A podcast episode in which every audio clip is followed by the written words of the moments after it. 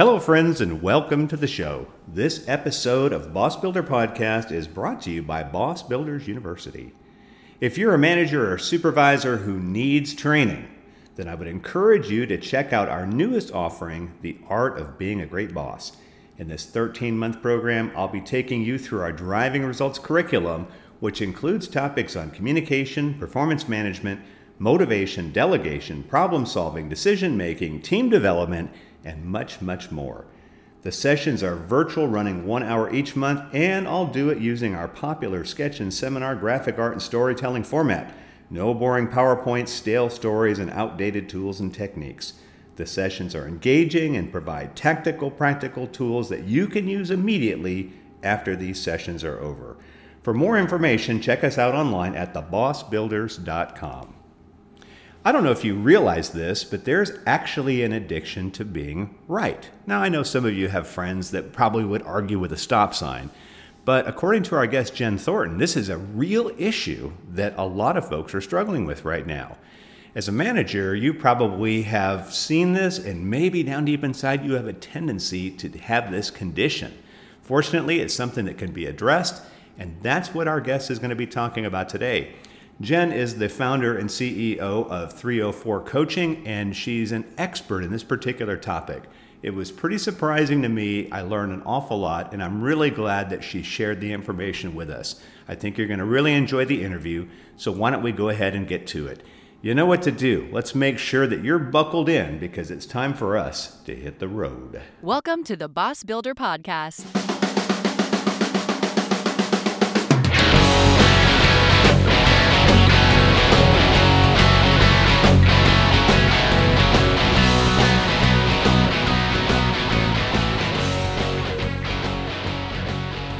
Jennifer Thornton, welcome to the show. Thank you for having me. Well, it's been great uh, getting to meet you, and that's the beauty of network connections because I was uh, connected with you, I think, through a mutual friend, uh, Sharon Armstrong, I think is who might have introduced us. But uh, the topic today is on addictions. And so it's been very interesting to read as we've been in the middle of COVID that our addictions are on the rise. And so we're, we're reading that people are uh, they're drinking more alcohol. People are using more drugs. I read an article saying that Pornhub has gotten just huge amounts of people that are on it these days. And yet, the addiction we're talking about today is the addiction of being right which I think is shocking.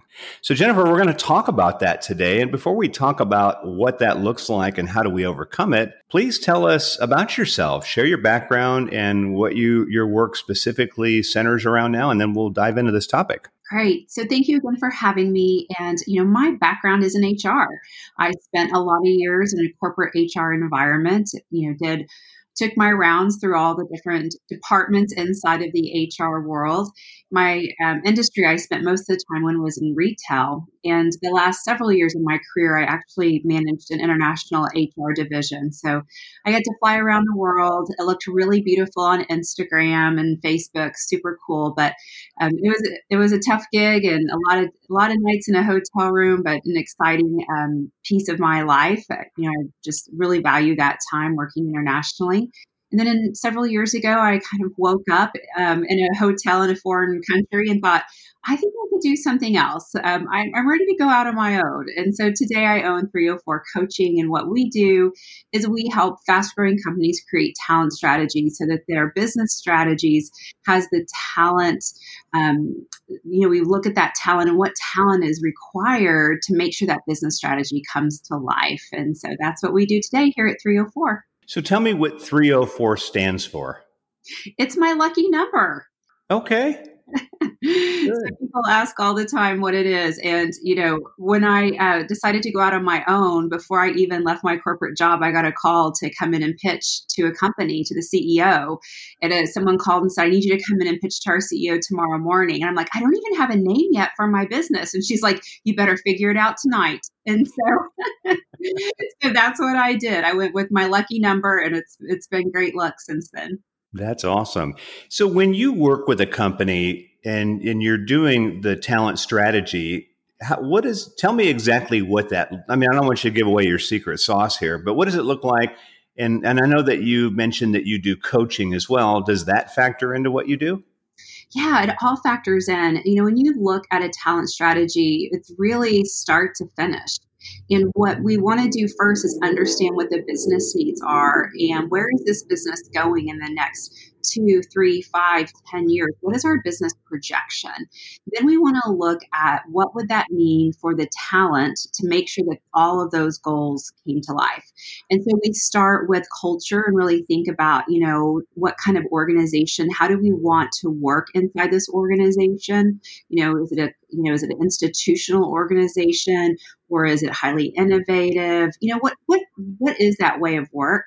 Um, then we work really hard with organizations to determine who they need to hire. We um, uh, we're part of a licensed um, organization for OAD, Organization uh, Analysts and Design, and we use that that assessment, that instrument, to help us determine right fits for right jobs. Um, then we have leadership academies that we custom design for organizations. And then, yes, we do executive, individual, and team coaching. Team executive coaching is a lot of fun. It's one of my favorite things to do. So, what would you say to the company that says, well, we're going to, we'd like to do that, that talent assessment and all that, but we want to wait till after the pandemic's over and there's a vaccine and everything's settled in Washington. Uh, what's your response to that? Should we just wait till everything calms down, or, or is this something we ought to be thinking about now?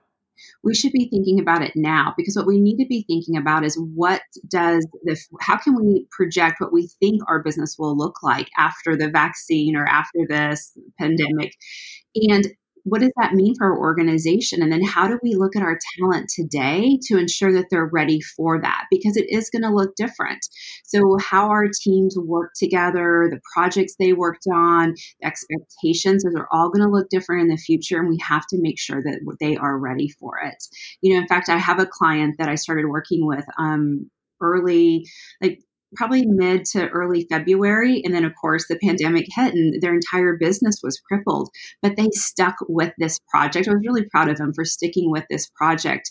And so, throughout this entire year, we've created um, a performance based organization. And so, now that they're ramping back up, they're coming out stronger than they ever went into it because their team is ready for what's ahead of them. I love that. Well, before we went on, we talked about, you know, having treating this like an off season where in a sports team, that's when you do your serious conditioning. And it seems like now's the time for an organization, you know, hey, let's not wait around for everything to be perfect again. Right now is an opportunity to really think about what we're going to be doing in the future. And so, yeah, I hope if you're listening to this today, you're not waiting around for things to get better because, at least from what I can see, I don't see anything getting better anytime soon maybe I'm just negative, but I don't know. Reality suggests I think we should just keep moving forward. And so, um, but I want to also move a little bit into this idea of being right. And so, before we go into these questions, Jen, tell us where you came up with this whole concept of the addiction to being right. So, it is part of one of the programs that we teach here at 304 Coaching, and it's part of our Conversation Intelligence program. And Conversation Intelligence is actually the brainchild of a woman named Judith Glaser. And she spent over 40 years studying the neuroscience of the mind, how it took in conversations in the workplace, and what was the um, the business results. You know, so when we take in information, if we move towards fear, if we move, move towards collaboration, you know what happens with our relationships and our business results. And you know i was very fortunate that i got to study underneath her for a year and a half. And she was just she was just a force a, such an intelligent woman. And i'm you know so glad that i get to carry on her legacy and her um, her education to my clients. And part of understanding the mind is understanding our addictions and how our addictions are related to dopamine hits and how that happens in the workplace. So you mentioned a dopamine hit. Would that mean that when I am right or proven to be right, suddenly I get that little burst of excitement or that rush? Is that how that works? You're absolutely right. Just like if you have an addiction to sugar or alcohol, or you know, one of my favorite retail therapy, um, when you are right, you get a dopamine hit, and you know, we know if you're addicted to sugar, you need more and more sugar to get that same baseline of happiness and feel good. Same thing happens when you're right, and so over time, you need to be more right and stronger in your beliefs and really holding on to sometimes you know untrue information because if you were to admit you were wrong it would take away that drug and that hit of the dopamine. Well it's funny because when you just told me i was right i actually felt like this little hit of dopamine. So i, I think it actually works.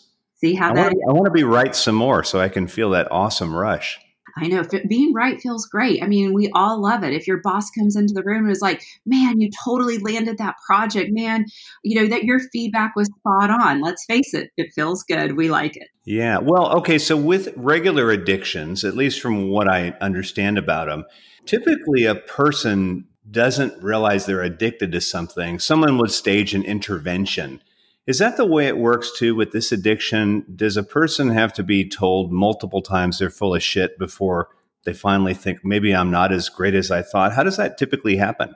You know, I love that question. You know, what what typically happens when I find executives who have a, an addiction to being right, what happens is it eventually starts to harm their team and harm their business. And it's kind of a crisis moment. You know, the the pain of not changing becomes bigger than the pain of actually coming to terms with their addiction to being right and changing. So that's usually when I get the phone call, right? You know, come help us.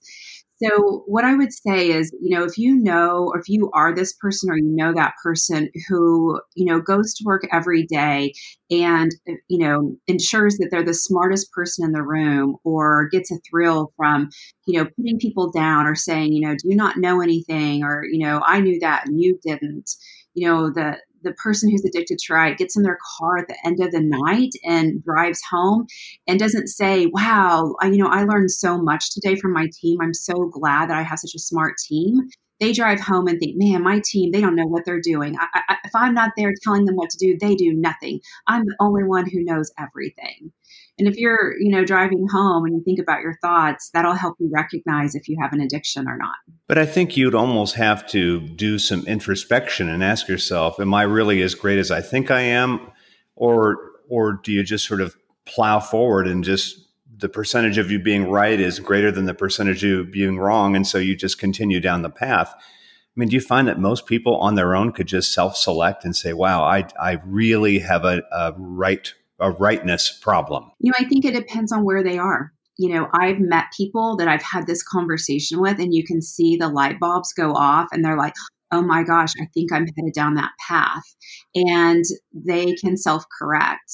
And I have worked with executives who were so deeply um, entrenched and their need to be the smartest person in the room that they they struggled. They didn't want to come to terms with it. And you know i've worked with one in particular that never did come to terms with it. And his business has um, suffered immensely from it.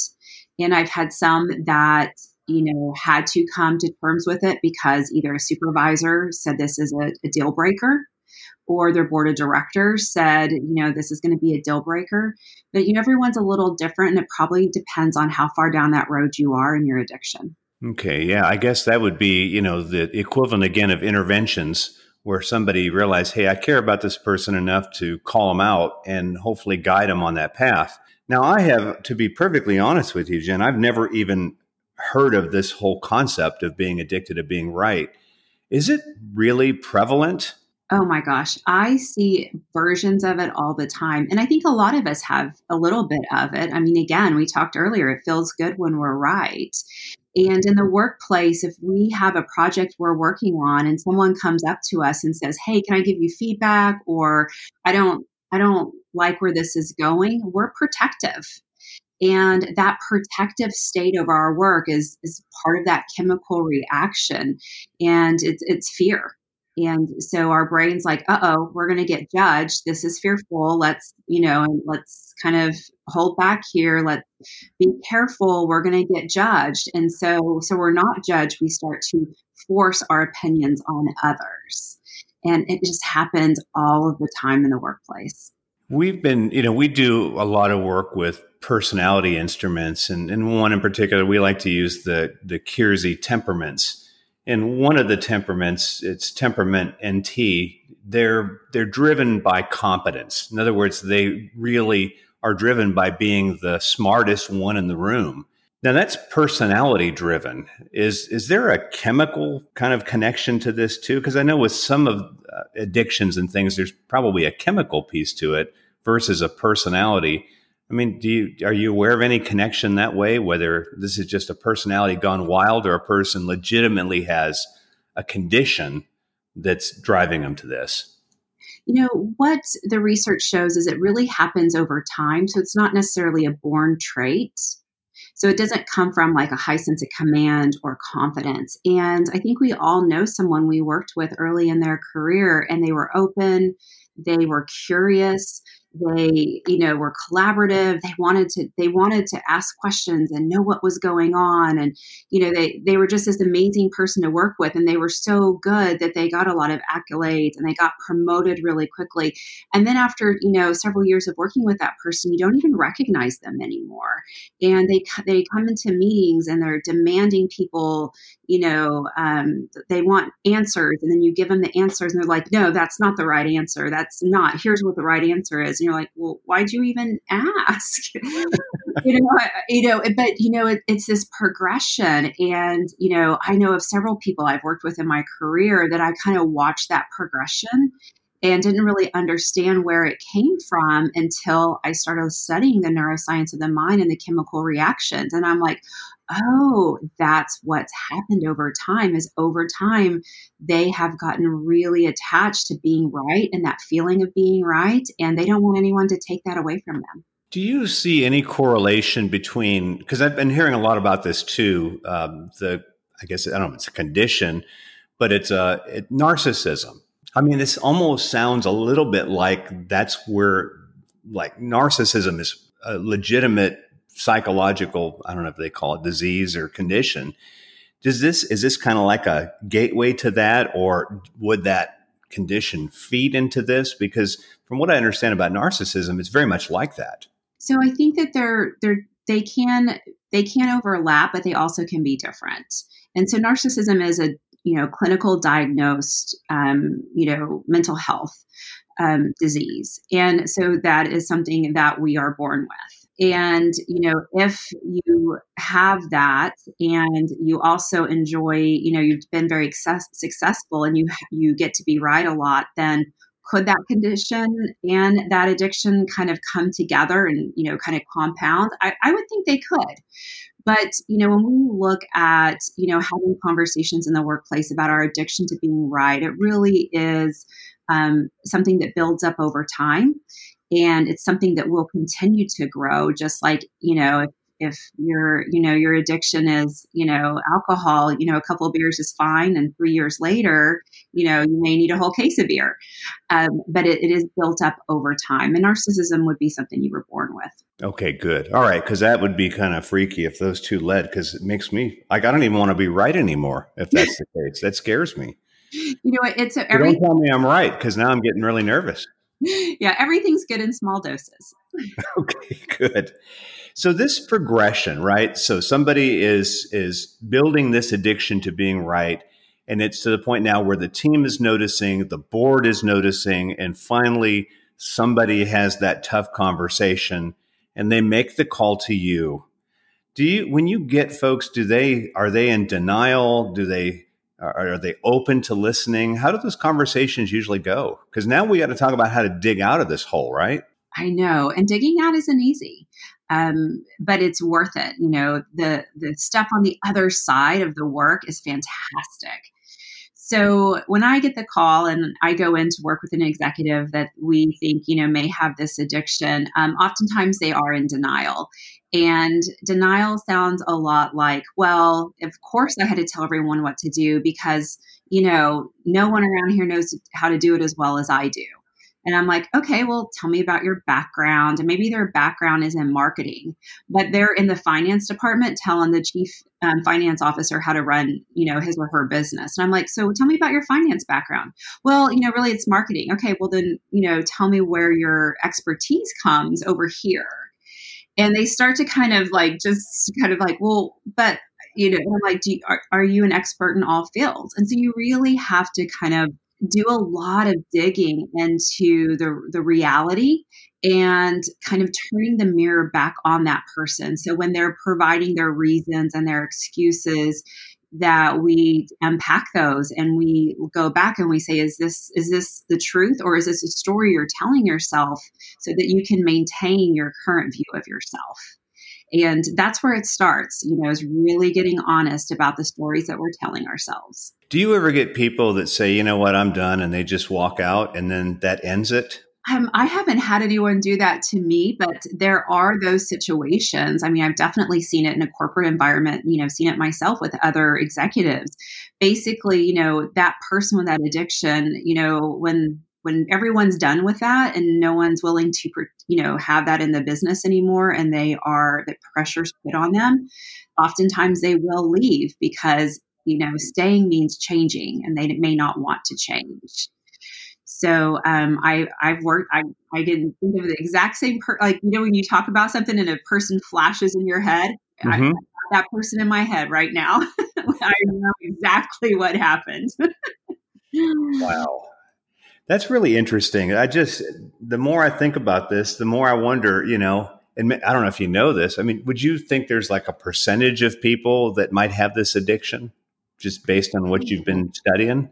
Oh my gosh, that's a good question. You know, I don't know if I have any um, statistics that I could share factually. What I would say is that when I work with executives, I would say there's probably 10% of people I've worked with that are in serious trouble that it is causing their business to circle the drain and it is serious.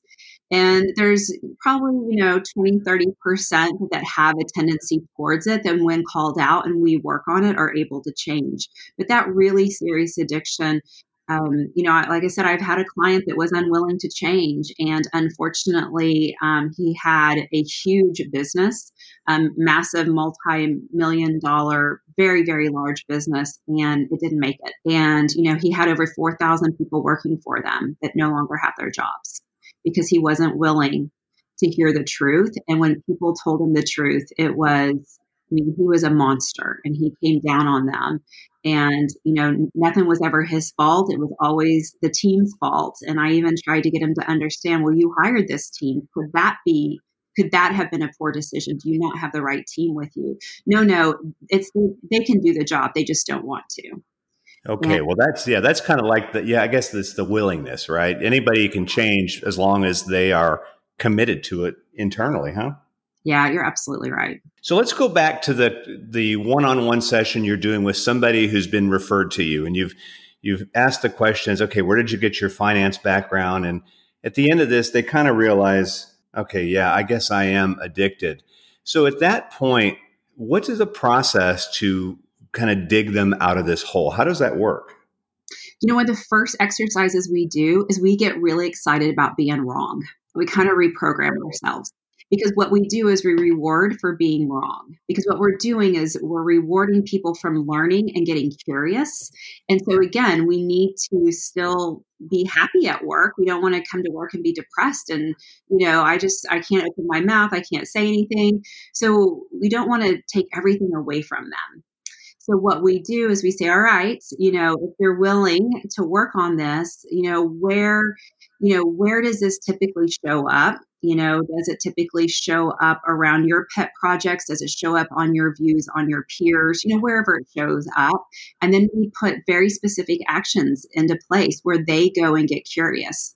And, you know, we even, you know, kind of practice those conversations around asking questions, um, learning um, how to be open to other people's opinions um, you know, even, you know, when they come to me and they're like, you know, on a session, well, this person this and that person's that, you know, we, I said, and we talk about, well, what that's their reality and learning how to accept someone else's reality. But the funnest part of it is watching people get excited about learning because that's what we need to do because that replaces kind of that dopamine hit, right? Um, and we, we practice, we practice being wrong and rewarding for it. Wow, I'm just trying to imagine what life would be like if every time I was wrong, I got a hit of dopamine. God, I would be like a drug addict. I'd be on the streets begging for needles, you know? Exactly. Yeah, but it's a lot of fun to to go in maybe even to your team and say, you know, you guys are the closest to the customer. And I have some assumptions on why product, you know, X isn't doing great right now. But I want to hear from you what's going wrong. I want you guys to tell me, you know, come up with at least 20 things that I should hear about this product and you know opening that space up. And the first time this you know this executive who's addicted to being right who's been kind of a monster the first time they ask people for their opinion believe me it's crickets because no one wants everyone's touched that burner and it's hot. You don't want to touch it again um, but we work on that language and we build, we work on laddering and getting people to build trust, you know, one conversation at a time.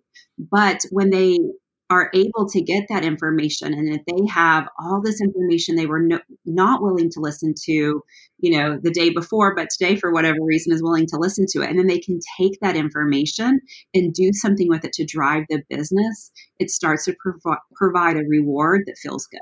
So this is really for the individual uh, who is going to work their way back to this new reality of they're not going to be right all the time they'll be okay being wrong and and so is there an average timeline it takes a person to finally have that aha moment about themselves where they say, I am right because I'm wrong a lot? Yeah. You know, I think for everyone, their journey is unique. Um, typically, I work with clients anywhere, you know, at least six months. You know, I, I, I won't enter into any contract if someone's not willing to at least give me six months. And I meet with, meet with people weekly. So wow. it's um, we meet every single week. We talk about the conversations and meetings we're going into. What do we need to get out of those meetings? Um, who do you need to be in those meetings? Um, so, but on average, I work with people for about 18 months to two years. And, um, but it's just amazing the way people you know their careers just explode and they're just they do such great things and they they're happier right and, and they're excited and they're growing and they they can see their team growing and their business results improve. And so it just becomes a lot of fun. I'm thinking a lot about as we're talking about this bad bosses that I've had in the past. Most of them were in the Navy when I was active duty, but I'll be perfectly honest here. If one of them said, "Well, I'm I'm getting coaching by this lady from Texas, Jen Thornton, and uh, I'm going to be a new person, and I'm really working," I would have said, bullshit. There's no way. Does I mean is that a problem where an individual is working on themselves and that the team refuses to believe that they can change? Yeah, it is a huge part of the process is because we can't change and expect everyone else to wake up and go, "Oh, it's a new day." You know, and you can't walk in and demand honesty from your team after you've after they've been in trouble for it for the last 10 years, right? And so that's part of the process is we help, you know, individuals learn that this will take time and we celebrate movement because every step forward creates a new culture and a new environment. And it's like climbing a ladder you know the, you climb a couple of runs and you're like ooh this is this is making me nervous. It's kind of high up here. And then you settle into it and it feels normal. And then you go a couple more. And so i spend a ton of time educating clients on the laddering and just you know getting excited. And and it's important for the person who's who's changing to validate and recognize publicly when people give you feedback and celebrate it because then it's giving permission to those who may not be ready to do it yet. Well, I mean, if if you can go through this and come out successful on the other end, that's a huge step. And I think if you had willing followers that saw you in this journey, I think they would really be supportive. Uh, I just this is just fascinating to think about that this is actually an addiction, and and yet it's something that a person can actually work hard and dig out of. Yeah, you can. And it's about, you know, and with conversation intelligence, you know, that addiction to being right is a piece of it and it's a big piece of it. But, you know, there's other things to it that we also teach around just changing our language to move people from fear to innovation and really small adjustments. You know, someone can say something like, you know, you know, I think that's a you know great idea and all, but you know, we've tried that in the past and it doesn't work.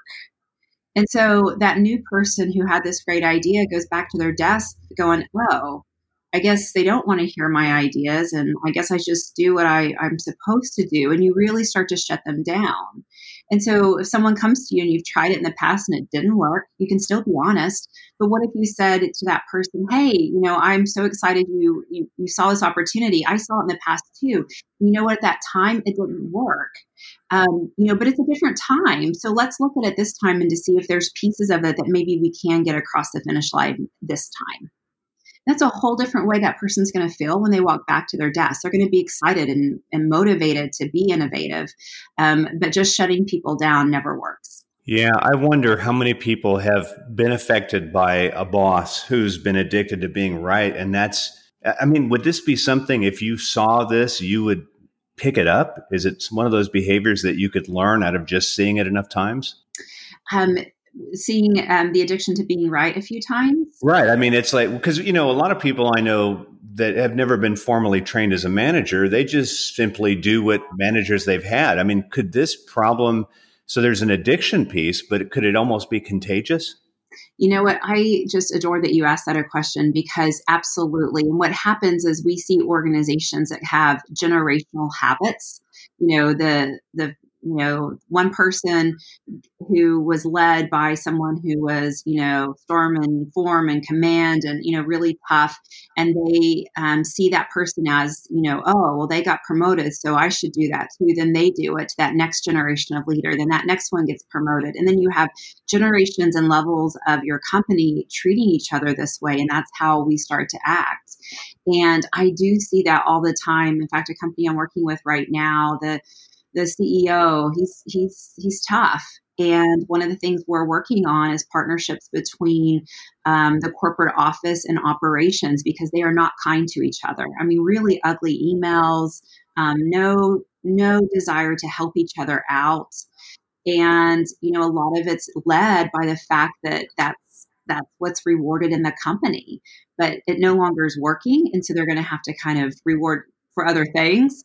But you're absolutely right. It will start to kind of create generational issues. Well, you've painted a really clear picture of what causes this, what it looks like, how do you start on the journey, why we need to take the steps to take care of it. The last thing we got to figure out is how in the world do people reach out to you, Jen, so that you can help them with this problem? I think many people listening to this today are going to realize, wow, I don't I didn't think I had that problem, but I do. Or we've got a few managers that I believe have this problem.